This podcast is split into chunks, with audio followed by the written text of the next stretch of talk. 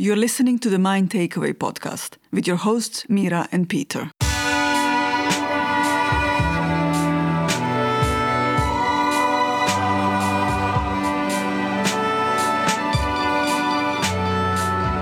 In our quest to help create a world without inequality, poverty, and war, we share insights gained through our work about leadership, psychology, and creativity. You will also hear conversations with ordinary people who do extraordinary things due to their increased awareness, curiosity, and intuition, plus their deep connection with others. Mira and I are proud to share our first in a series of podcast episodes with a live audience. We had a great conversation and exploration into what causes burnout and how we can address it individually and in the workplace, together with Corinne Lembe Mayunga from Stillpoint Spaces, Berlin. The first part is the three of us on a live panel sharing our burnout experiences. Plus, Mira and I explored some of the ways we work with leaders as coaches when it comes to managing your energy instead of blocks of time. Enjoy listening. Welcome to Stillpoint Spaces. My name is Corinne, for those who don't know me. I work as a site coordinator and business development manager here since March 2020. And uh, yeah, we came together with Mira and Peter to discuss about the cycle of our energy and what it means to to be in your body, to not be exhausted, to talk about burnout. We came up with that with that idea because we met at some former event and we're just talking all the time. Basically, we were like just having great conversation, informal conversation in cafes and talking about the same topics and thought why don't we organize something about that? And then maybe we should get like a fancy guest, like a super great entrepreneur, and then trying to see if they're interested in talking about their burnout. Then we realized actually we could start with us. Well, actually, I think you're the fancy guest on this one, though. wow, fancy! Yeah, that's so cool. So I'm the guest, no, but um, because we we have a few things to say and, and to share, and we also hope that maybe you're also interested in that topic. I also want to ask questions, share your own experience.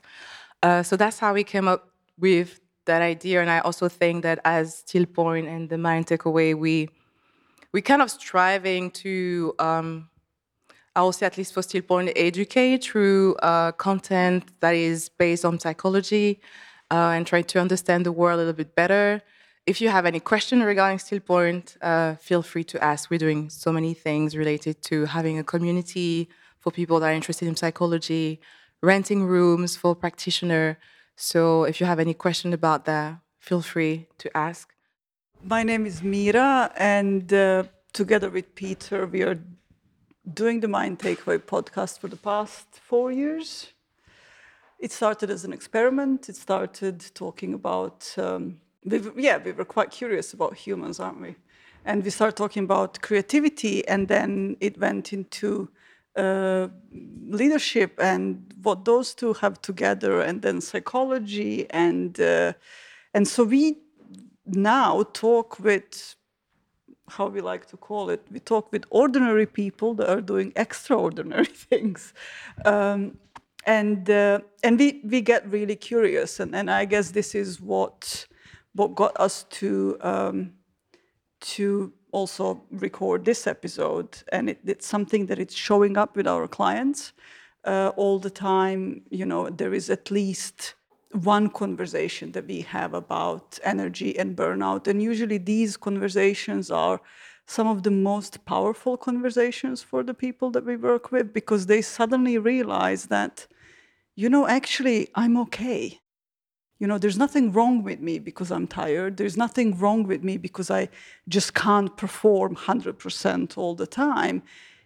I need to start taking care about myself. And then this is where, um, this is where, this is kind of a new step in awareness for lots of leaders, for lots of managers, for lots of, uh, you know, and then they share that with their employees. So that's that's pretty rewarding. Uh, anything else you had to add? No, just in our work, we noticed that burnout, it actually creeps up. It's quite sneaky because you don't kind of in the middle of it, you know, where you're heading, running towards a brick wall at high speed, you don't suddenly go, oh, I'm burnt out. And it makes sense to slow down. And actually, quite often with our clients, they're telling us that they're okay. They're telling us that, you know, I need to do more. I'm going to fill my week, my month, my year up with more meetings, more stress, you know, just lots of stuff. And it's only until we get them slowed down that they realize that they were literally standing over a cliff. And it's happened to us. I mean, what we'll share hopefully this evening is all three of us have experienced standing over that cliff, and some of us more so than others. And, you know, I used to think uh, I'm a professional musician as well. And at one point, you know, when I was 25, I thought I was invincible. So I had a full time career working at France Telecom.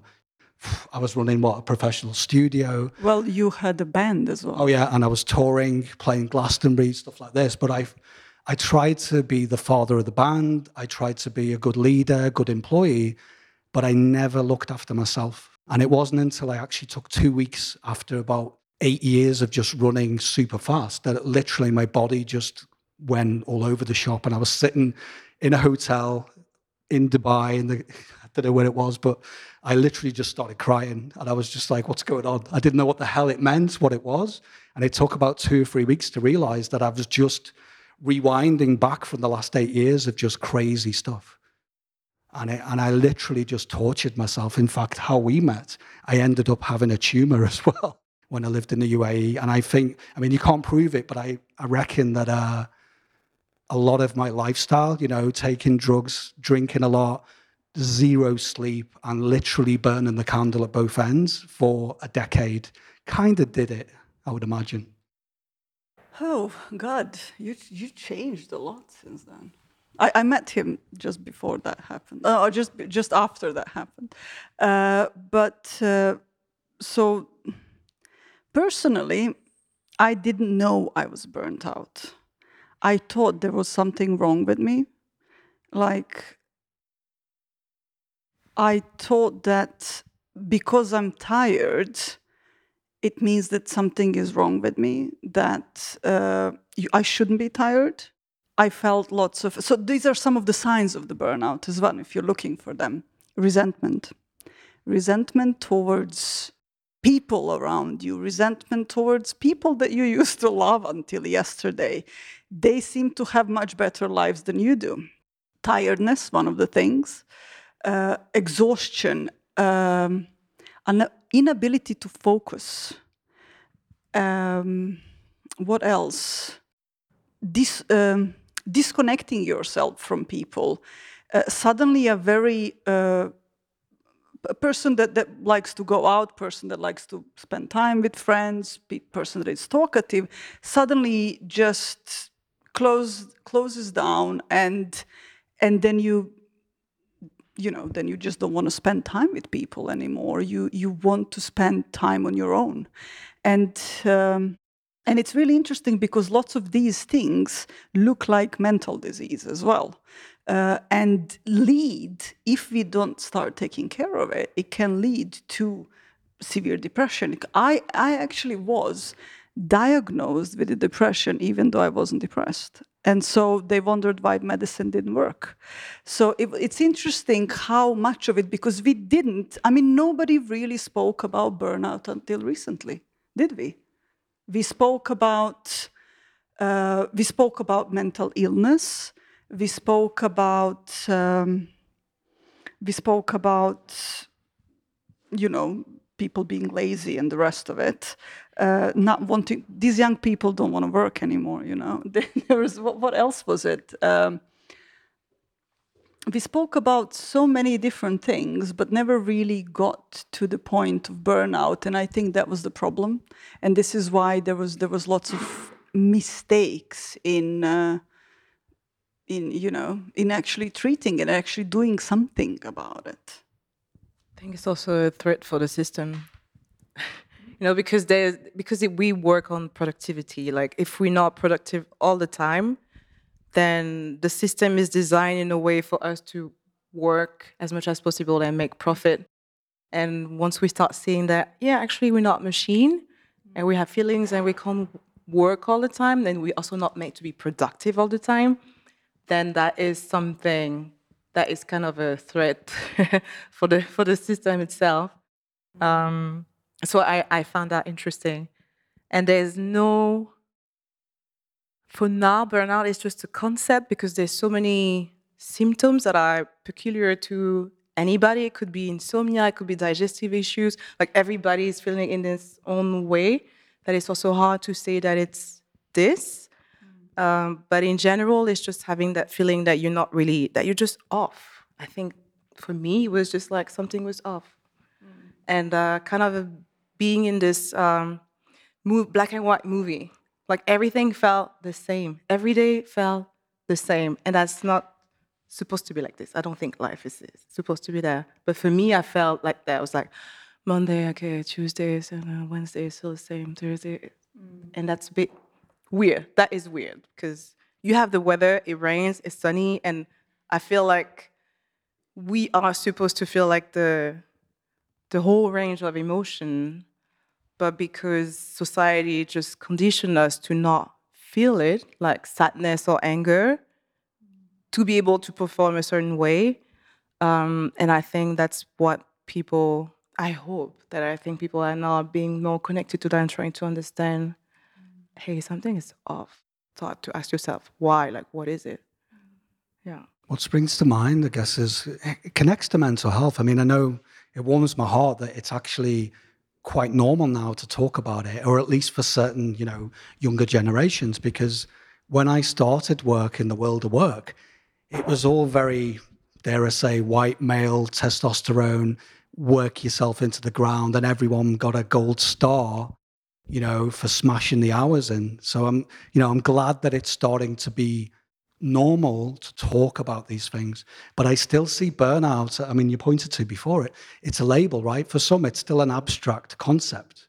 And I think there's a danger with that label of burnout as well. That quite often, what we see in our work is that employers, startup co-founders, innocently or not, say, you know, it's the employee's fault. You know, they should have got sleep. They should have done X, Y, Z but what we found in our work is that unless a leader steps up first and says, look, I know we're busy, but I reckon, you know, I want you to go home. I want you to see your family. I want you to go and get sleep and get rested. Because let's be honest, I, I was never any use to anyone, if I'm really honest. If I think back in some of the roles I had, the most stressful, toxic environments, when I didn't sleep, when I was super stressed, when I was super not happy in myself, but I didn't even see that because I was just busy. Dare I say, I wasn't very productive. And I know in a lot of the roles, if I'm really honest, I wasn't a great boss either because I was so, I mean, you pointed to before, Mira, that when you're burnt out, when you're stressed, you start to take it out on the people around you. And it's different. You know, it's not that I was shouting or screaming at people or being nasty, but I was just going inward. I wasn't, um, I guess, listening, was I, to the needs and wants of my team. I wasn't feeling the heartbeat of my people. And I was probably ignoring their needs and wants because I didn't even check in on myself. So what we're saying is that yes, it is the the responsibility of an employee, but it's really, really important if you have a company, if you're an entrepreneur, if you employ people, if you, if you want to be a good peer or colleague, it's to really listen and check in with each other. And I don't know if you've ever experienced this, but when I had mental health problems, the last thing I guess that springs to mind is to go out and share that with with another human being. You kind of go inward, right? Yeah, I, uh, there's lots of stigma still, I guess, attached to it, and it also that's how it feels. You want to be on your own, but um, but the other thing. Uh, the other thing that, that we've noticed, and, and the reason why we wanted to to uh, talk about this is is this idea that um, that if we stop doing so much that we are doing during the during the day, during the everyday, that that we that everything is going to fall apart, that the work won't be done, that there is so many things to do, there is so many um, projects at the same time. So I can imagine, you know, in a startup environment that everybody's doing everything, and so it's. Uh, it's really hard to make the switch, to make the change. Uh, and it's really important to do that because what we've noticed as well is that when you stop being busy, you are actually more productive. And and it sounds insane, but that's how it works. Your mind has more energy to spend on what is important. Your mind gets more creative. Your mind starts working on a different level. It is not just busy with stuff and then you can't think of anything else. So if you want to be creative, if, also the thing with time, uh, you know how we all experience time. Um, we, we all experience time differently. You know, sometimes it goes fast, sometimes it goes quick. And sometimes you think for something it will take you, you know, five days to finish. And then you are rested and you feel good and you reflect a little bit and it gets done. So it's really interesting to me that we, you know, there is this knowledge that we can do much more in a short period of time if our energy is balanced, if we're feeling good, if we are in a good frame of mind. But then on the other side, we are doing totally opposite. There's this um, hustle culture. Mm. It's like that we think that it's like work hard, play hard, like just do a lot of things, do, do, do, do, do. And it's just, there's so many ways, like, as you said, to just like work or achieve something. And um, I think what was interesting when you said like just doing something like that, for me, I mean, I used to work a lot. Like I used to like push, push, push. And when I think of it, I probably think that I was already conditioned like with my family, like my mom is such a go getter, never stop. So I think I probably already got it from there. Um, and so I didn't know how to function differently uh, until I just completely collapsed. I think I had that run with a friend. That was my last run. I will remember. Like after ten minutes, I was like, I'm done. and it was still like fully. I think at least like six, seven kilometers to go, and I was like, oh, I'm done. So at that, I knew that I was really exhausted. Um, and then I think once I kind of settle my thing, because it's true that once you start looking at yourself, you think, I'm will I manage to get out of it? Like, if you feel really down, then you think, I'm just going to drown into that. But I felt like I have support. I'm going to start working part time and the, let's swim. Like, I was just like, Let, us do it. And it was interesting. Like, I had never worked 20 hours. So now I'm still working 20 hours. And I was like, what am I going to do? Like, I don't know. People were asking me, what do you do? I'm like, watering my plants, like looking at the window, but also then having lots of inspiration to do songs. Like, and, and it would happen like that. Like, I remember sitting, thinking, listening to music, and I'd be like, oh, I think I have the concept for my EP. And then, whoosh, like, it, it was just one day. But you would think, if I work from Monday to Friday, probably this will be better. And it's just in your mind.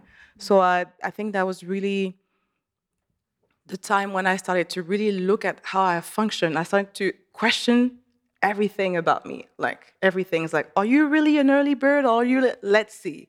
And so I was just really analyzing and then be like, oh, actually in the summer, I'm up at seven. In summer, I'm like, wow, the sun is there. Like, I'm so happy. In the winter, I'm like, no, just leave me. I just want to stay in bed. So it wasn't such a hard draw. Like, I realized, depending on some season, my energy is not the same. Then of course you have, if you're menstruating, like of course I know your period have like a huge impact, and then lots of different things. The space, like I think we talked about that already. That I love working in that space. Like the the aesthetic is nice. The plant, like I'm I'm set up to be well, but there are other spaces that are cluttered, and I'm just like Maybe you could touch on that. I mean, in our conversations before, I mean, it was only a couple of days ago, I think, Corinne. Yeah. You said that yeah. the previous workspace you had was the complete opposite. Maybe you could share a bit about how it was the complete opposite of being complementary to your well-being. Mm. I think I thought because I know I'm a very sensitive and emotional person. I thought, ah, it's okay like you know some people can manage that. Some people can work in open spaces. Some people can do so i think i tried to force myself into certain places that was not really a good fit. And um, this this uh, office space had lots of um, tags and like art like on the wall like everywhere and uh, the ceiling was also crumbling a little bit. And but that was like the the energy of the space. I was like startup acceleration and all that. It also had cop like not carpet, but like not this kind of carpet, but just like everywhere was car- and I don't really like it in general. So that, it's it's little details, but I was just like, nah, the space is meh, but maybe I could like handle it. But when you think about it, if you go there every day and then it's like a bit chaotic everywhere, a bit clutter, and everybody is there's lots of event. Actually, after a few, I, honestly, after six months, I think I was just like, So for you, it was the clutter, right? it was a sensory overload. I was just like, too much. There was a, uh, I think, uh, just when you were saying this, it reminds me, you were, you found the, the today. Uh, so the brain uh, takes, the, the brain is 2% of our body mass, and it uses 20% of our energy when there is not much going on. So when you're stressed out, when you're overthinking, when you're freaking out, when there is clutter, for me is the, is a loud sound. I can't. I shut down when it's really loud, and I get really tired. So it's. I think we're all different, and and and and the and the the thing is that we don't. And I think this is what happens. That once you become aware of of yourself and, and what works for you and what doesn't work for you, you start listening to your body now more. And, and this is where you can you can start saying no and start creating boundaries for mm-hmm. yourself. Yeah, and a lot of our work, we say to our clients quite early on in our relationship, what are your boundaries right now in your workspace? And they're like, what do you mean? Like, like a fence? And I'm like, well, yeah, kind of like that. But think of, you know, when do you say no? What, what, what is a non-negotiable, for example? And quite often, and these are senior people, you know, working in huge industry, they have no idea. And if I'm honest, he did it I back then because I had zero boundaries. I would say yes to everything. You know, my boss would be like, oh, please. And I'd be like dying inside. And I'd still say yes. And I'd stay late and then hate myself for it and obviously hate my boss for it. But then this is the thing. So if you think about burnout and stress and overloading yourself, as Mira said, our brain is like a battery. It really is. And I know it might be a cheesy, cliched way of saying it, but if you're running on red, which you are if you're stressed and burnt out, how can you recharge? Recharging is obviously very unique to you, but there are some obvious things sleep, eating well, and obviously not working so many hours. The problem right now is that, I mean, me and Bella, we talked about it before, right? That since um, COVID, although we've had flexible working, which is a game changer, right? It's amazing. I love working from home, but for quite often our clients, even though they're really experienced, they know what they should be doing, they tend to log in for like 12 hours straight and they are literally burning themselves out. And then when I checked in with one recently, right, Mira, we we said, you know, what are you doing all day? I'm just curious. And by the way, I'm not having a go at you. I know you've had a stressful week, but what are you doing in those 12 hours? And then the person started to check in with herself and realized that that wasn't serving her. And actually, out of that 12 hours, dare I say, maybe six, seven maximum was anything useful. And even for me, I would say, when I think back about my corporate career, I'd have a few hours of, you know, um, focused attention, and then you can't really focus anymore, right? Have you tried to work seven, eight, nine, 12 hours? I know I did as a musician, you know, burning the hours, and it never worked because, again, the pressure and, you know, you pointed to before, you need reflection, you need downtime. If you want to be productive and be innovative, you want to create new things from nothing, you know, forcing it by st- staying there and just smashing the hours doesn't work, does it? Or at least that's been our experience, you know? I feel like the biggest obstacle is like this like survival energy that we all in. Like we know we're gonna survive, and that and that probably feels even more. Um, and so if we stay in in this energy of like fight or flight, I have to survive, and then holding stress, like uh, just the body is not meant to hold stress for that long. Uh, but then what it means to to get out of this state, like and especially if it wasn't modeled let's say if you're a child like how do you regulate how you do all that then it becomes super hard and you were talking about boundaries but i really feel like just boundary is uh, before i mean i even read books about like how do i do boundary how do i set it like now it's a it's a wall it's too much i should build a door like i was just making it too complicated um, and and then i was just like well i mean it's really about knowing yourself and then knowing what like meaning your yes and meaning your no and just knowing what you like it should be as simple as like I love chocolate ice cream. I hate olives, and that's fine. But it should. eh, But sometimes we think, I don't want to say that because I don't want to offend that person if this happened or like. So I think we we make those. We have those belief that we don't want to offend people. We have this belief that our emotion is gonna hurt someone, but it's just emotions just are. It's the reaction to the emotion that can create like a disaster. But it's just the emotion. It's just an information. Um, so there's really this thing about learning to be in our body, and I think that's where people are like, hell no, like I quit because I mean it's it's uh, it's work. I mean it's some people don't want to see what's what's going on in themselves. So yeah. You know what, as well? It's a good reminder. Thank you. You can change your mind. Quite often in my career, I'd be like, oh, well, I've made my decision or I've told my boss this. And the amount of pressure you put on yourself. So, quite often in our work, we're saying, you know, we just remind even ourselves, you know, even though we're coaches and we, t- you know, this is our work, we share about this every day. But in fact, the start of COVID, I nearly burnt myself out again, didn't I? I He was, he was. Can I say this story about you Yeah, yeah, because go I think it. it's more interesting when I say it. So the on on the beginning of COVID, uh, uh, you know, everybody's doing lots of workshops and trying to help people how to work from home, how to deal with this and that, and and you know, and and Peter had lots of asks to talk about uncertainty and and and all of that. And he was one day he's he's walking through the house. I can't do this anymore. These people are annoying. Why they're all asking me to? I can't do this. I'm burnt out. And I'm like, hey, you can say no. And he, yeah, forgot. yeah, yeah, we forget to say no. We forget that we can say no and change our mind. Yeah, and that's it. And when you're burnt out and stressed, it's the last thing that occurs to you, right?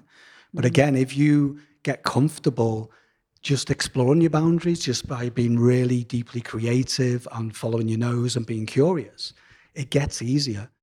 These high stakes conversations with your manager sometimes, or you know your colleague, it's never easy, right? Especially when someone's bullying or pressuring you to do more than you're capable of doing but it gets easier. And that's what we've noticed that when you suddenly have the experience, the lived experience of saying no, believe it or not, the next time it happens, you'll be more comfortable. And it's saved me so many times. It's just something to bear in mind that we usually dig ourselves our own holes, you know. It's it's it's easily done, but it's actually quite easy to learn from that. And it's okay to make a mistake as well, isn't it? Because the it's the only way we learn. You know, if you do take so much on, then you reflect on it and you go, okay, the next time I'm going to be asked to do that, I know that it probably doesn't make sense to say yes. And that's what I noticed with, you know, the teams I was in. Uh, we notice it with our colleagues because we send them off. We say, look, we know that it's not easy because we're telling you that, you know, you could say this or what what makes sense. But until you actually go out and do it for yourself, unless you have that lived experience, it always looks like it's harder than it yeah harder than it is i guess. And also the about some of the beliefs that you mentioned it's really um our programming. Like where like there's we get so much programming from the family we grew up and then usually we would repeat some of those dynamics and um, find ourselves in uh, in similar relationship uh, at work.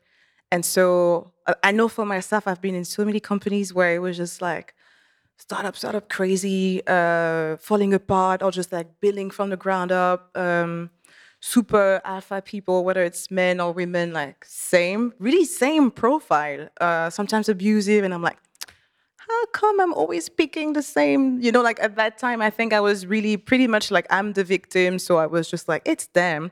Um, but then realizing how I was repeating certain pattern and it's not that easy to see that on your own. So I think support is super important. Like I've seen therapists, coaches, whatever. Sometimes also I wasn't ready to be confronted with what is my role. Uh, so I, the support part is super important, and um, also just reprogramming your mind. It takes a lot of time. So I know that for, I mean, it takes probably a lifetime, but like I know that for myself, I had to really look at what is my inner dialogue. Like, why do I think this person can talk to me that way? Or like, why do I think it's okay for me to stay in this toxic environment? But when I started to, for me, I, I, I tried so many things actually. I tried affirmation. I was like, ah, that's BS. That doesn't work. Like I was in front of the mirror and then saying certain words.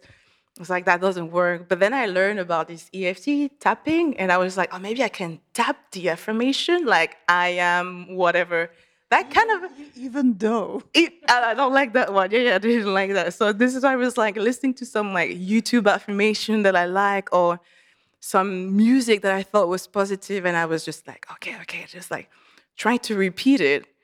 Um, somehow it worked. Like especially I could see. Uh, I knew that it worked at least for me when I was resisting it. Like I was just like, shut up. Like you know, I just really I couldn't hear it. Like there was something in me that was just like so strong that I was like, I I don't want to listen to that. That's when I knew that something was moving in terms of my internal dialogue and the belief system. And I think that is that is important, like to know how we treat ourselves and like what how much value we have for ourselves and respect. Um, and then that will just tell people also how we want to be treated by them. Like yeah, they will they will know. But if if you can stand to your no and just say, I don't do this, I don't like this, then people know already where's the fence, like you know where you are. So I think it's super important. People can smell the fence. No? People can smell the fence. the uh, sorry, this was loud. Um, but there was one thing that is, I was, as I was listening to, to of you, there was one thing that was kind of getting really loud in my mind. And it was, it, it's actually the burnout isn't bad. It's a signal. It's like pain. It's a signal.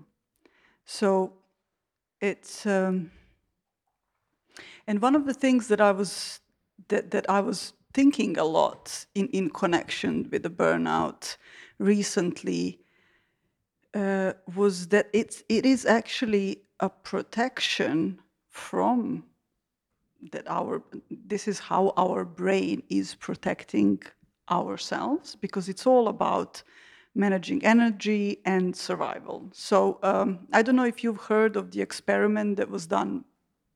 I need to find uh, who did it uh, years ago, and it's about the altitude sickness, altitude disease, and uh, why do we uh, die when we are on I don't know. I think it's it's what, what percent of oxygen is uh, on on top of the Mount Everest. I think it's forty percent.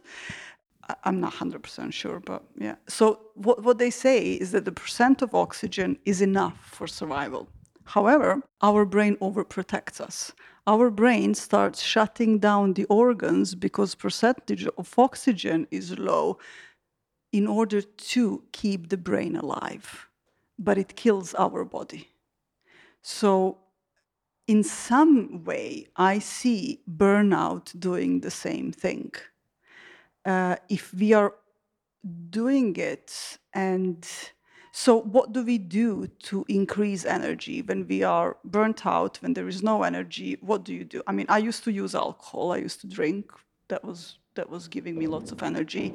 Uh, coffee, uh, energy drinks, um, drugs, I mean, we see that a lot. We see that a lot on, on Wall Street. We see that a lot, lot in, in, in all kind of these fast-paced. There are say in the Berlin startup scene. Well, we're in Berlin, but uh, it's the. Um, but I think, and it works. All these things work until they don't work, and so, and this is why we see uh, connected with stress lots of autoimmune diseases, lots of uh, uh, lots of all kinds of stuff happening with the body because body is trying on all sorts of different ways to let us know that hello well you know something's not right here. I don't know it's just uh, just something that i've been thinking about recently.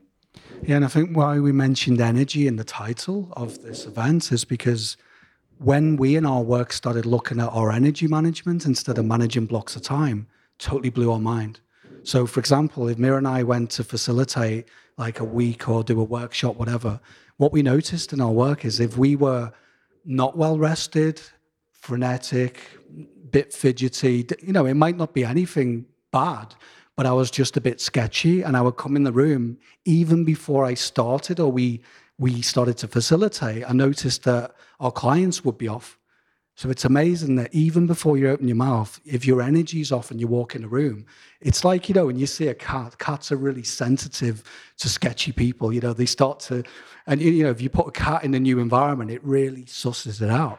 And we forget as humans, we're really super sensitive. Even though you might not be able to comprehend it or put it into words, something's off. So what we noticed is if we're, you know, rested, relaxed, we go in and we're friendly and, you know, everything's cool, they're cool. You know, we notice that people play up less. They don't, you know, get uh, misbehave or stuff like that. So if you look at this in your daily work, for example, if you look at your calendar for the week, right, and you go, okay, what what's my best guess? If I'm going to do this really well, this piece of work, or I'm going to go in this meeting, how's my energy today? And what I did, for example, I would cancel meetings. I would say to Mira, I don't think we can do that this week because I'm not feeling great or I've took too much on. And it was really impactful. And when we noticed it with our clients, they would literally start to transform in front of our eyes. Their team would be more relaxed when they were um, holding high stakes meetings, when you know really challenging things had to be communicated. When they went in well rested, they checked in with themselves and they were like, "Well, my best guess is, you know, it's going to be difficult, but I'm just going to have a go at it. Guess what? The results were really impactful. And when they were not well rested, when they were scared, when they were angry, or whatever was going on, or something's going on with the kids, and they brought that into work, the wheels came off. But the other side of it as well that we mentioned before is it's okay to mess stuff up as well. You know, what we say to leaders quite often is that don't hide it because if you really want to build a deep connection with your people and make them feel safe, you know, like psychologically safe, then when things don't go well or you've had an argument or something's gone on, I'm not saying share it warts and all, but it's okay to actually tell people. And when I started to do that as a leader, my team were actually totally relaxed and they started to share. But I also said, with a caveat, that when I spoke to each individual, I said, look, you don't have to share as much as me whatever's safe for you, I'm just telling you because it made sense. I didn't do it to get anywhere. You know, it wasn't like it, I did it as a strategy. I, it just made sense to share that I wasn't feeling good. And actually, in the weeks and months after that, because I was experimenting with it, what I noticed is my team started to share more. They started to um, develop more trust between the, you know, the, the rest of the team. And I noticed that without me getting involved in it, they were course correcting themselves. So things just got a lot easier, right? So what did we do to check on our energy? So we we we literally sat down. That's how we started. We sat down and uh, took a piece of paper, each of us separately, and on one side was things that uh, take my energy. I mean, take things don't take our energy. Where do I spend most of my energy? Uh, and on the other side was uh, how uh, where do I get my energy? And so, and what was interesting, and this is what we keep on seeing with people when we do this, it's very simple exercise. It's it's that even like sometimes it's not that negative things take your energy or you spend more energy on negatives. Sometimes even st stuff that or things or people that you love the most are the ones where you spend the most of your energy. So it's just really seeing it on the. I mean, I remember having a, a speaking to a client of mine, and she said, "Oh, I have my kids on the energy taking line. Is this bad? I love my kids. And it was amazing for her to see that if she wants to have a good time with her kids, she actually needs to do stuff that bring her more energy, that give her more energy. So it's, you know, I'm going to do my writing every day. She's a writer. I won't skip that. You know, I, am going to do my exercise every day. I won't skip that. I'm going to take care of myself so that I can give my kids more energy. And so it was. It's interesting how you know we have these ideas of what's good what's bad but it's it's just not what's good what's bad. It's just what is.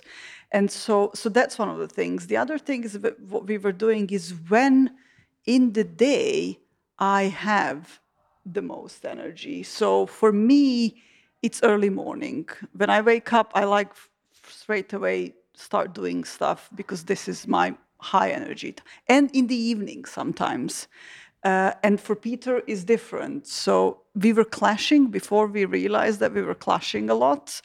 You know, he thinks that I should be doing things the way he does them at the same time, and I was thinking the opposite. So it was. Uh, yeah, in fact, uh, over the three years of growing a business, we were innocently treading on each other's toes. Yeah. And actually, it was we had to get a coach ourselves to actually get the helicopter view, and we were. If I'm honest, quite resistant, you know, because I just didn't see it uh, and when we when we had the insight into that, it was just like, wow. This and it was so, so innocent. It wasn't like we were trying to micromanage each other. It's just that I would try and force Mira to do work at a time when she was depleted. So, for example, Mira gets depleted by doing too many meetings, where for me, uh, it would actually recharge me in a weird kind of way. And we just found, you know, a way of doing it. And when we facilitate, we take turns because certain tasks through, if we're running a program, totally burn me out and vice versa. Mm. And when you look at that for yourself, that's when you can really set your boundaries because you're going to go, actually, my optimum time is this. I know this is tricky in the world of work because I'm guessing that your boss is not going to let you do exactly what you want. But if you get curious about, you know, when, when are your peaks and troughs throughout the day, what zaps your energy? I mean, some of the things like when you said about that parent, it, it blew my mind as well. Because when I made that list, some of the things that were on the list deplete and totally zap me. But in my head, I love doing them. All I did, I just, as Mira said, I, I decided to do these things when I'm, you know, more well rested or I had lots more time on my hands to do it. And then I started to remove those things out the day. And I realized that I could do more, but crucially, I wasn't filling up my day with more tasks. I wasn't trying to do more by, you know, filling, if it was six hours of work, I didn't do 12. And weirdly enough, you can actually do a lot more by doing less. I know it sounds really counterintuitive, but if you think about it, if you're burnt out and stressed as well, you're actually up in your head and you're thinking a lot about stuff that's not really going to get you further forward. Or at least that's been our experience. But when you're relaxed, when you're well rested, when you're okay in yourself, if you look at creativity or the state of flow, you're not overthinking it. It's not cognitive. You just do it. And by the way, I think we're dead on 45 minutes. And I, I could feel Mira saying, shut up. Corinne, Mira, do you have anything to conclude or yeah. do you want to? If I can conclude. Oh my God. I don't know. Um, any part and wisdom before we get into the Q&A? Or? Yeah. I think this thing about relaxing, I mean, I like that you say that, but it's also, I know for me, it's not easy. Like, you can't tell me, like, just relax. Like, you know, it's just like, it's, it was really like a learning, and I'm still learning to relax. And I think that would be actually a, another uh, podcast topic. But like, if like most people actually probably went through some sort of trauma, whether they they want to tell or not, whether it's capital T or small t, whatever. And so I think that conditions us a lot to find the resources actually to be in a state where we can relax really be in the world, not just survive, but just like thrive, live. So, I mean, I know that for me was something that I had to do through the process, like just like really look at everything, like what is sapping my energy. And a lot of it was just like suppressing my most authentic self, was sapping so much of my energy. But then nobody also wants to really be like everybody wants to be authentic, but not really. Then you will copy other people because like you don't really know. Um, so I think like that that part, um, I think contribute a lot to like feeling uh, completely exhausted. But like once once you can you you get courageous enough to be like okay I'm just gonna try and be me, see what happens it frees so much energy. So Wow, yeah. um, yeah. I mean, try and be someone else, right? I mean, I love this. What, what was that quote? Uh, you can't really be anyone else because everyone else is taken. But we spend most of our adult life. I mean, there's nothing wrong with looking up to someone. I did as a musician, all of that. It's great to have idols and heroes or whatever. But when I try to be someone else in work, wow, that really messed me up big time, as you said. Or leaving someone else's expectation, Expectation. like your parents. but that's yeah, another yeah, topic. it's it's a it's a whole journey. It's it's not easy. I mean, for me, uh, you know, I come from a background. I was a refugee, and uh, and so for me, just relaxing and being happy is is oof, it took some unlearning. So it's you know, it's for all of us. It's it's a it's a process, but it, I think the good start is to start looking is where you spend your energy uh, uh, where where it goes like really quickly and and it's fears it's trying to be somebody else it's Thinking. it's lots of thinking it's yeah it's it's interesting and then you can start you know it's a good overview and then and then slowly you start having insights you get curious you get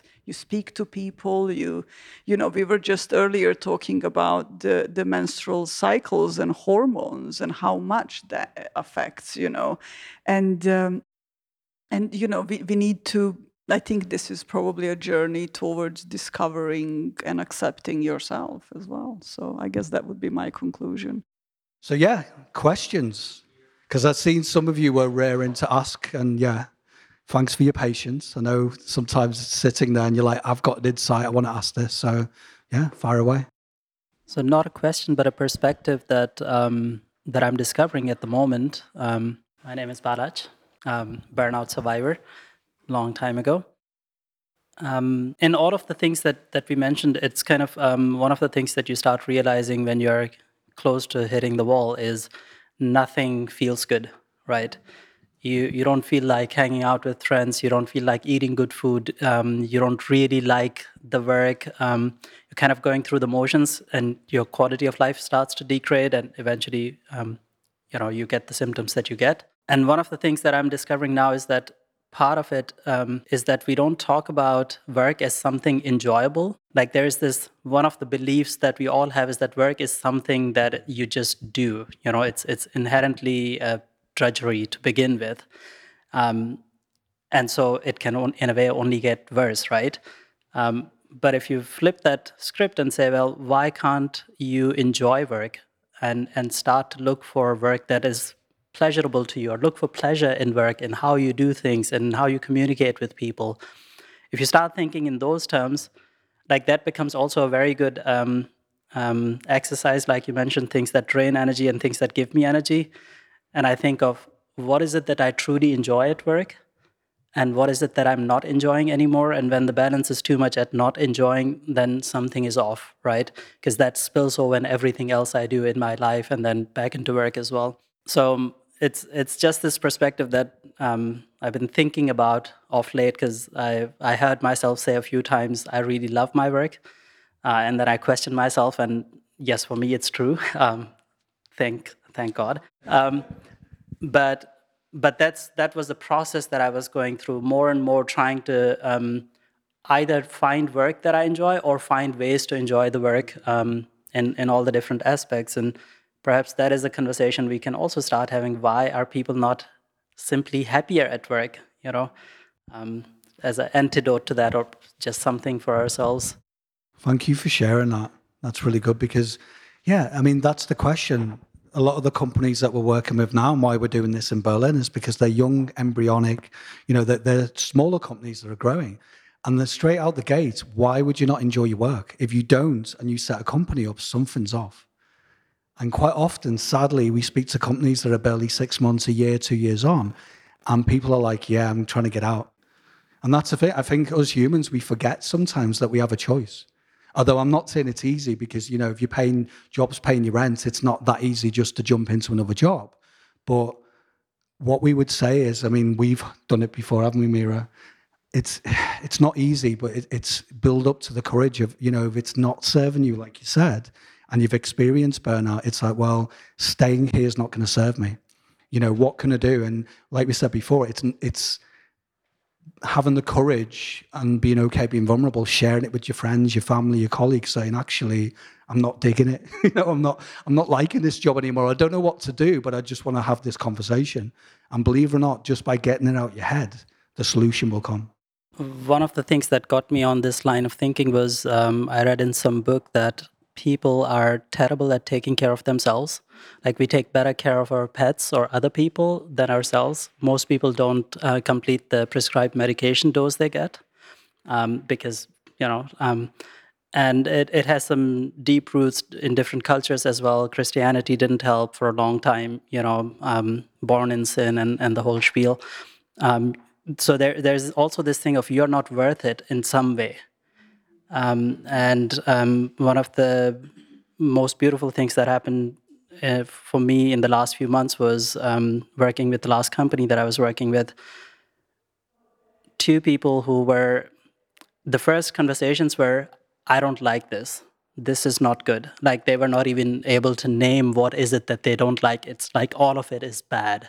Um, this company is like this. Um, I'm gonna have to leave, but I'm still in this job for the last three years, right? So kind of like really at that point where they're just dragging themselves through this thing. And the thing that gave us pause was at some point me saying, "Hey, let's find a way to get you a break or help you change the job because you are worth it." And that kind of clicked, changed something in in their mind, got them thinking, hey, you know, perhaps I am worth it, you know, um, and um, worth making an effort for. Um, and I think that just wanted to share that, that that part of the conversation has to come in. I mean, we live in the first world here. Um, I grew up in Pakistan. I had all the reasons to do all the crazy things I did to hit, get my burnout, um, all sorts of beliefs and so on. But over here, I mean, most of us, we can change. You know, it's the craziest thing for me to think if I quit everything and if, even if I go on Hartz IV, I'll probably have a higher quality of life than I could ever have in Pakistan, let's say in similar conditions. Um, but that that's not really going to happen, right? So kind of um, perhaps adding that perspective of there is another way possible, and it's probably not the worst possible outcome, um, and you're worth it, um, is is something to to bring to the conversation.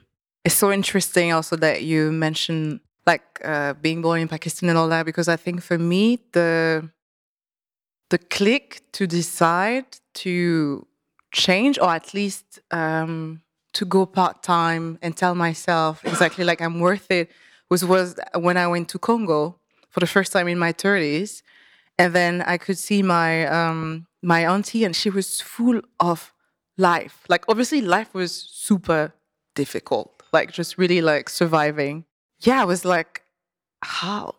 Like, because seemingly I had paid all my debt. I had lots of money for them. I was like the European, the rich. Everybody was asking me for money. I was like, um, and, but they were so alive. And I felt so dead inside. Actually, I was like, how, how come? Because for them, I succeeded. Like, I was a success. And I was like, ooh, so what is success for me? And I think this, uh, so I had to figure out, then take some time out and just, okay, what's success for me? And this whole programming of like not being good enough, it's just like, it's like what we're being fed, you know, by society, advertisement, like companies. It's just like there to keep us distracted from just being whatever we really want to do. Um, but it's, it's tough because we've been conditioned that our, our self worth is like will come from the outside. So like it could be the job, like I don't know, if I get this entrepreneurial whatever, or if I become this amazing artist with like 10,000 followers or maybe 1 million, I don't know. I made it. But eh, but probably I will still feel miserable. Like you could actually attain that and I still feel miserable. And so I think at some point it's just like really to look inside and just figure out that no, I'm just worth it. Whatever, whatever you know. It, it doesn't depend on how much money I have. Um, the things that I do, it's usually everybody has to figure out: is it like having a good relationship, being close to nature, whatever it is for for people. So I think that is super important. Like this sense that I, yeah, that we worth it, and it, it would not come from the outside. Like that's for sure. Anybody else? So, um, hi, Raik, my name. Um, I had a thought when you were mentioning the whole energy exercise, you know, like this uh, here I spend energy, this gives me energy. So, the thought that came to me, I just wanted to know if you, what do you think about it, was things that take energy from me or like where I spend more energy that I can't change, like the kids example, right? Wouldn't that be like somehow to me a like a reminder that I somehow need to change my paradigm about this particular thing. Like I need to change how I approach this. I need to take responsibility for my thoughts and what I, you know, how I approach it. Like let's say I need to be a little bit more playful, or if I don't like this role as a parent as I am right now, maybe I, I'm doing it wrong. You know, in order to gain energy from it. So I was just curious. Yeah, I mean that that's a great point, and I think that's a next level to go there. It's, uh, but I mean, I think that I guess it also depends of how we feel after we do something. That there's there's maybe to look at that perspective as well. Like you can be tired and and and without energy and feel good. Uh, like I remember when I used to work, I I used to uh, uh, I was specialized in, in pain management, and then sometimes people would talk about good pain, uh, and so it's um, and I think there is that aspect of it. So just maybe to look at um, first, how do I feel after I don't have the energy? Do I feel drained and, and horrible, or do I just feel pleasantly tired and and I've spent lots of energy doing it, and then I, I think if if it's it's if it's a draining experience, experience that you're dreading to do, uh, then definitely what you said, going I also don't want to say that it's easy or anything, right? Changing a paradigm is like the hardest thing ever, right? So to say, for a human, you can change anything, but a paradigm is like, Yeah, like yeah. that's- Well, you know, have you heard people always like, especially in the coach world, they say awareness is everything. And I'm like, BS. Because awareness without taking action. So, what we're pointing to, first level, is be curious, get really creative. And you pointed to before, have a lightness and fun around it. You know, we don't get this exercise to do, oh my God, you know, it's a big thing. In fact, because if you if you approach it like that, you get what you put in kind of thing. So we we often do it in a playful way and we're like, look, just what's your best guess? And we're like, you know, play with it, you know. And this this client who realized that it was actually, oh, as a parent, they zap my energy, my kids, but I love them to bits, so I feel super guilty. Just a few tweaks. I mean, to your point, of course, if there's something they could reflect on as a parent, maybe that could change. Maybe that's sucking their energy because I'm not a parent, just to be clear, but some of our clients, we, we spoke to one last week. She said, you know, I, I feel bad when I lose my temper with my child, but I know that I'm only human and it's going to happen. So just reflecting on that usually sends you on an exploration of getting the solution, right? So first level is find out what's zapping your energy and what nourishes you, and uh, you know the left and the right. And then it's like, well, without taking too much on, because I don't know about you, if I look at the solution, I go, oh my God, I've had all these insight, and I try and course correct everything in the day, I usually set myself up to fail. So what we say is get curious and then pick one easy thing, you know, baby steps, and then see if that works. What was it successful, you know? And then suddenly it's like, actually, that's made my week a bit easier. What what else? You know, and if you're curious about it, you're more likely to check in with yourself and go, actually, that's doable, versus I must, you know, that kind of thing. Um, I just wanted to share because I was thinking as you asked your question. Um, I think also another dimension to it is just to understand that you need to have compassion for yourself. You need to understand, like, okay, where am I being compassionate with myself and where am I being painful? Like, if about paradigm shifting, because that's a mental construct. And I think that, like, it's just like again coming back to that thing about being a human and needing to just allow yourself to to because parad- I feel like paradigm or changing how we think about the thing is is uh sounds hard basically Totally agree. right for lack of a better yeah it's just hard. And and also earlier what i was also thinking as they were talking is this whole concept of burnout and accepting that we do these things to ourselves is also quite qu- confronting. Mm-hmm. And that's tiring as well. It's like just accepting that it's confronting and then having compassion for the reason that we've allowed ourselves to get into a situation where we're putting ourselves through so much stress like so i don't know i keep having this thought of being compassionate with ourselves or where we are in our journey or why we're you know why we've let ourselves get to that point and not having any guilt or or like and not letting that be the reason why we don't take a step forward because i think that's a big part of it too is like just accepting that we're at this point and allowing ourselves to just take that first step in whichever direction and remembering that it's part of our process or our journey and it, it is it's all a process like all of this is just process of learning about ourselves um yeah so that's a word that keeps coming up for me I, I love what you said because acceptance is really, I don't want to say the first step because that sounds a bit cheesy, but it's wisdom right there, right? It's, I mean, when you get burnt out, I mean, you know, anyone in the room has experienced it. It's shit. It feels terrible. But when you're, you've got through it and you've had that realization, it is a gift. But that acceptance, without that, you're masking everything else. How can you see the woods for, the trees, so to speak? You can't really get access to insight or you know you can't be conscious about what's going to work and what doesn't so yeah it's so vital you said it interesting what you said about burnout it's a concept right we, we've been talking about this off you know before we were recording that we reflected on it because we've been looking at this subject for years and we're still researching and we don't have all the answers by the way you know this is why we have panels and conversations and we want to learn from you just as much as we're trying to support people who are stressed and burnt out. What we found is that people in physical jobs don't really burn out. When you think about it burnout is a concept and what we said in the early conversation is that it's so unique to you. What maybe burns you out is completely alien to me or i might not be able to comprehend it. So you know it, it, the first step is really accepting but also as we pointed to what are your boundaries? I didn't have boundaries set up quite often. You know, I had boundaries as a musician, but I didn't have boundaries as a boss. And I would share everything and I didn't have a cutoff point. And then I drained myself because I gave everything to my team. And then I couldn't fight the battles to save what was going on in the company or stuff like that. If if I mess something up and, and it's like you're no good, how stupid, all of that, I tend not to course correct it. I, I really although I've told myself off and I beat myself up, right, you actually don't do anything meaningful to stop it happening again. I don't know if you've thought about that.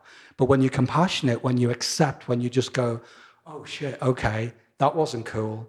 What can I learn from it? That's when you allow insight to come through. And, and the other thing when it comes to acceptance that comes to mind is the, the, the more we are able to accept ourselves for who we are, the more we are able to accept others for who they are. And I guess that's the, the first step to uh, having really good environments and diverse and, you know, caring about each other. But yeah, that's another story.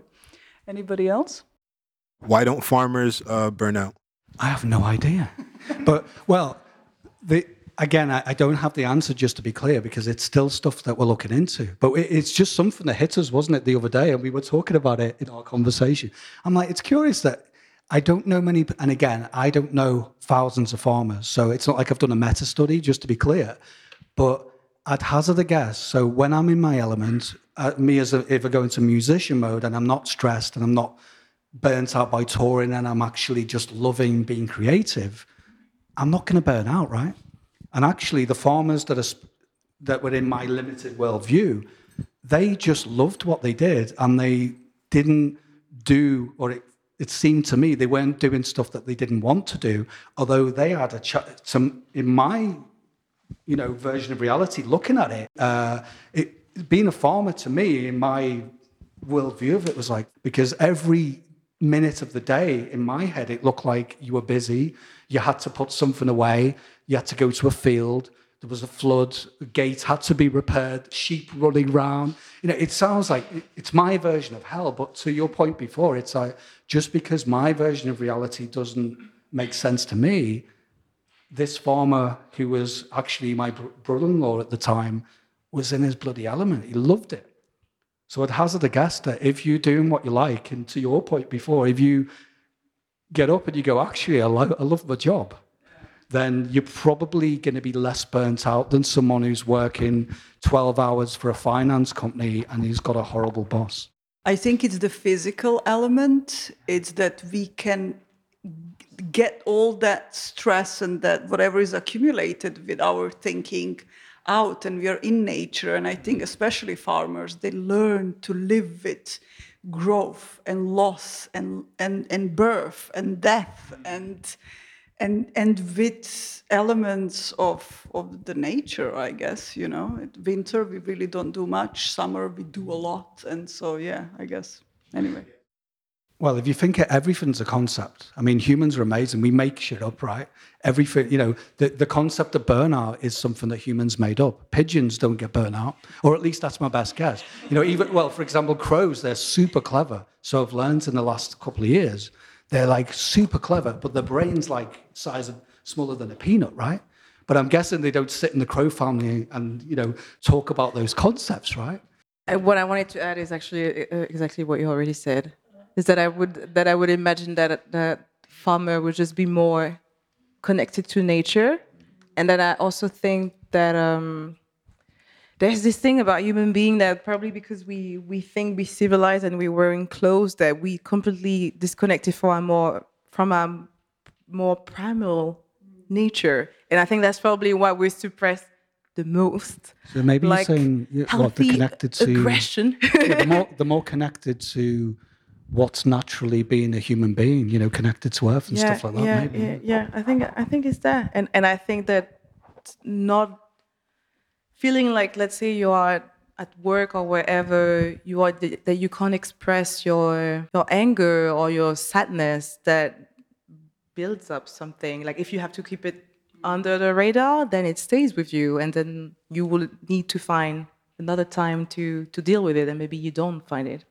Um, so yeah, I think that as you said, being close to nature, understanding the cycle of like what growth is, being around. Like I think for me, when I started having plants, I was like mind mind blown. It was like you don't you don't look at your plants in the winter and be like, why is it not growing? Like you know, it's just like.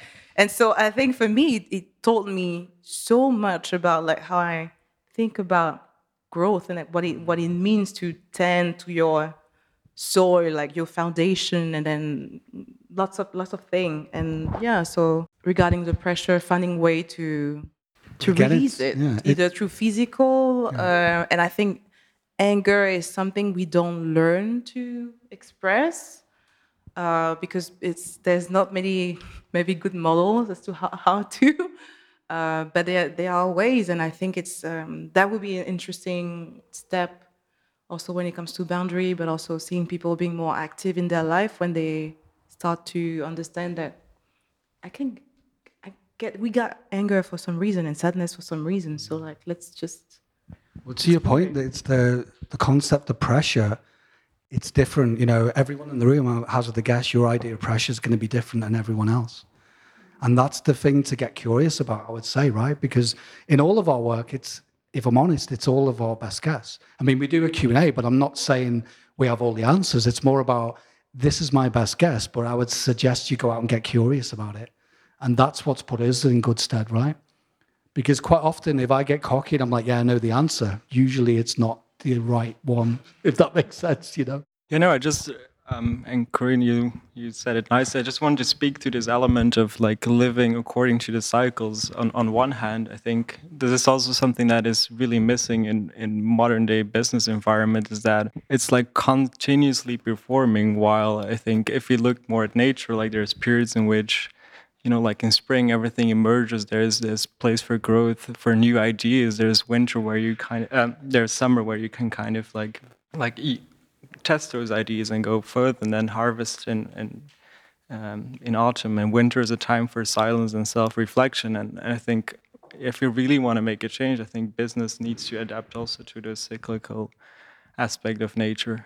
And then, yeah, maybe second point also because physical, yeah, like we spend, and I really feel this when I'm like at work, like we spend an entire day at work in like our four walls and we're disconnected from sunrise and sunset. While the research has shown like these moments in the morning and in the evening, they're so essential for um, to calm our stress levels, to increase our aliveness. And yeah, I really hope that we can like through, I think what I also hope that maybe you can do is like go into organizations and have similar discussions as we're having now. Like, what makes you feel alive?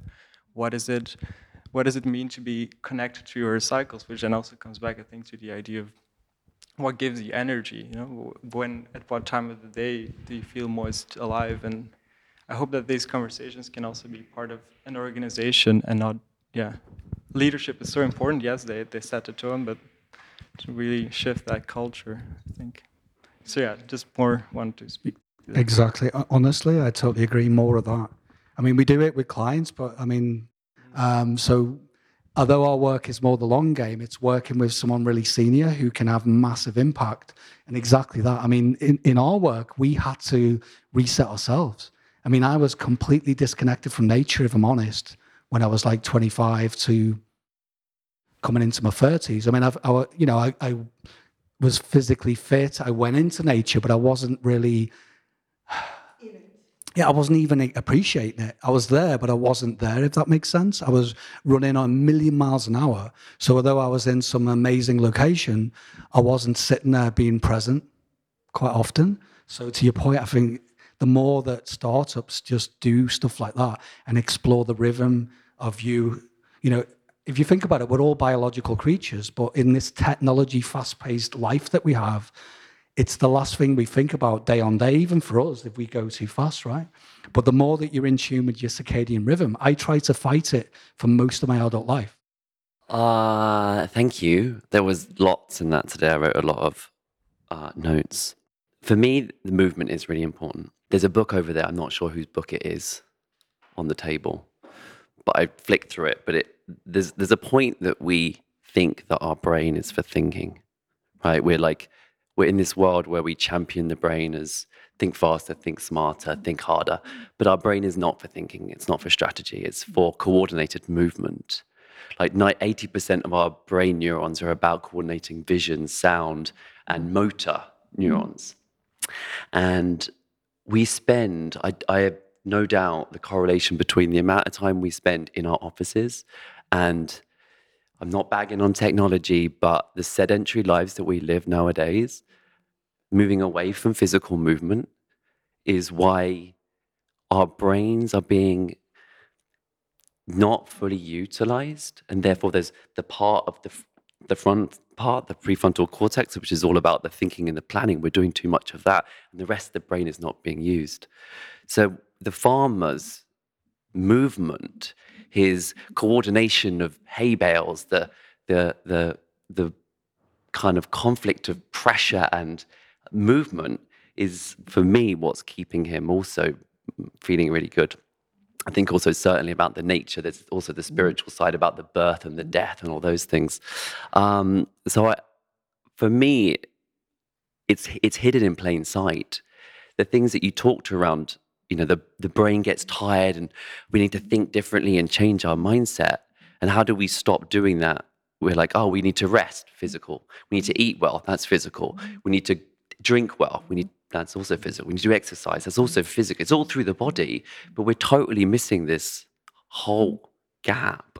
So for me i think for me i'm a big body man so i, I think movement's really important. Um, i guess I, where do we need to make changes in businesses?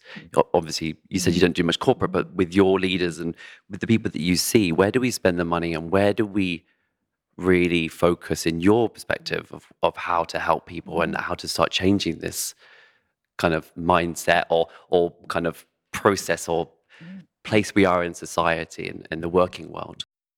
I, I think we need to start at the point where they are at I, I don't think, think we can go and and just tell them what to do because that never that doesn't work with me. If somebody just knows what's best for me without actually checking in, I'm not doing it.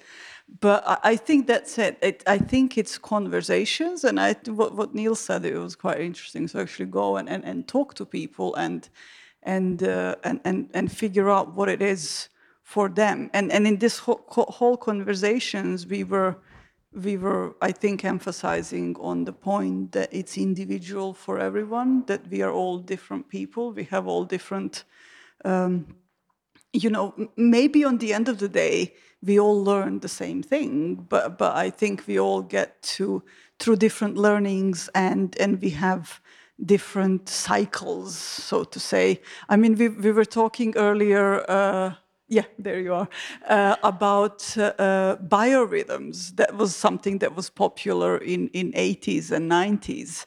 Uh, and it's, and it's, uh, um, it's interesting to me, and I, and I think that we are all uh, experiencing it differently, that, that all our energy although in, in some ways is the same, the, the experience is different. So different things work work for different people. At least start of it is different for everyone.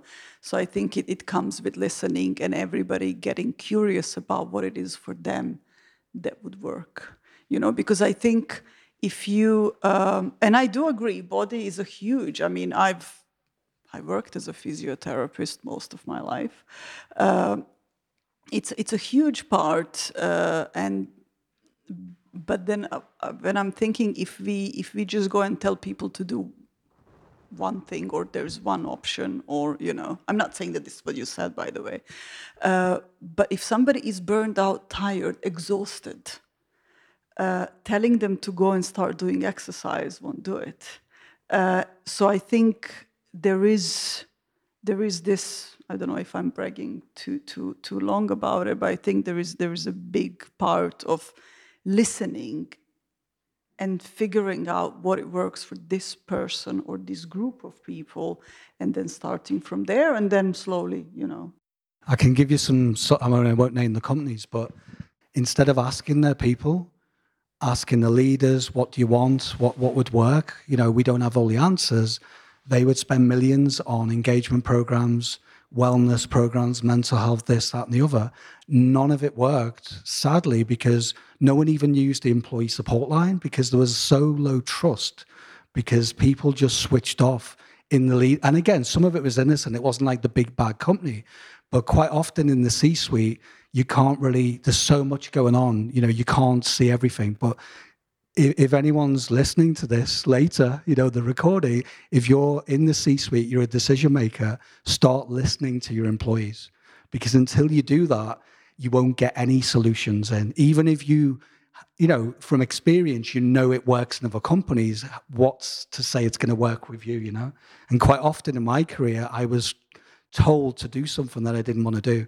I would go to my team, and because I had high trust, they were okay with me but I would say, look, I'm going to implement this. You're going to hate me, and you're allowed to push back. I've got your back. I know we've got trust, but this is never going to go away. The leadership team have got a dog with a bone.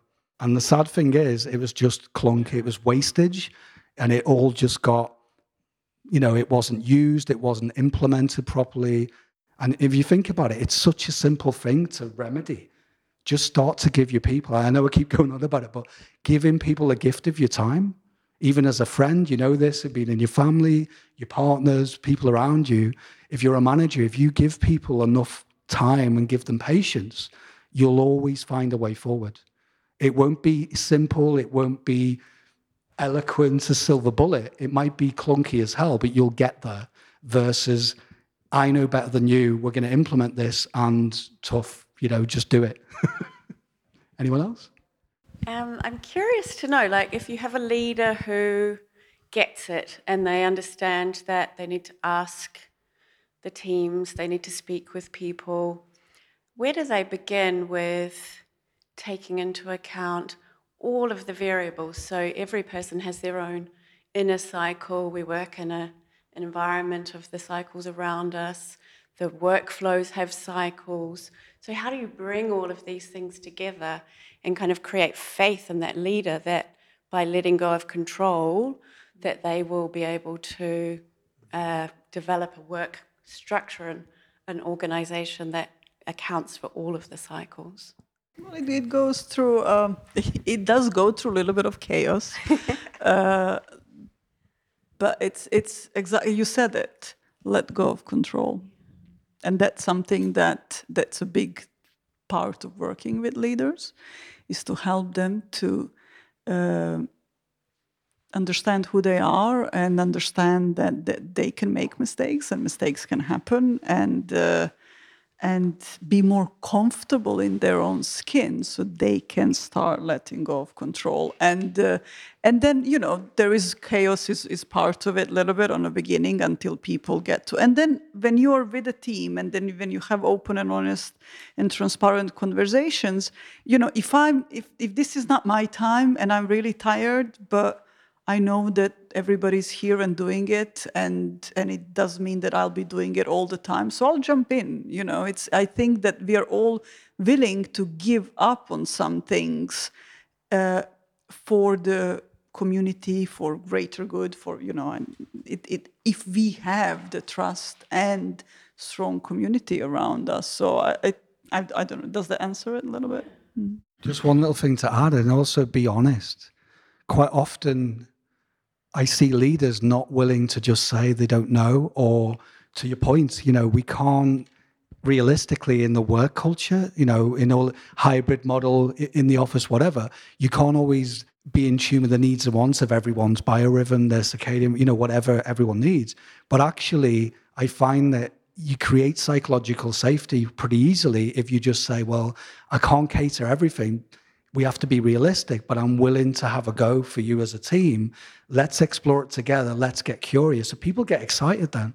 And even when I can think of my career, even when things weren't eloquent or there wasn't really a full solution, the team were relatively happy with the solution that we had, even though it wasn't perfect.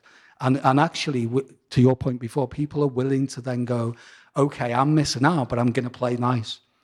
Because I don't know about you, when when you're forced to do something or you're marginalized or someone suddenly, yeah, you, you don't you don't get choice or options, or at least some choice.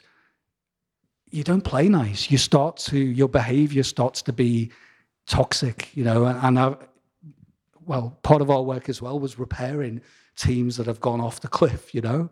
And you know what the first thing we did, and it was so simple. We were just like, "What do you want to do?" And every time, honestly, every single team that we course corrected, uh, at least in my work, was no one's ever asked me that. And I was like, really? And how long you been? oh yeah, no one's ever checked in with me for six months. They asked about KPIs, they asked about this, but no one ever said, well, how are you feeling mentally and physically? And it's such a shame, right? Because it doesn't cost money. That's the crazy thing, you know, in, in the corporate world, in the world of startups, we pour so much money into going fast and scalability and all of the shiny things and getting to the next funding round, ABC, any time and effort and going, how are you? You know, I know we've really pushed the envelope last week. Do you need a rest? I don't hear that quite often. Or, or, actually, I'll tell a lie, I'm hearing it now more often. Great. You know, that's a cool thing, but we need more of that, right? Thank you very much. for being patient, and I, I hope this was useful for you, and I hope it's going to be useful for the people that are going to be listening this.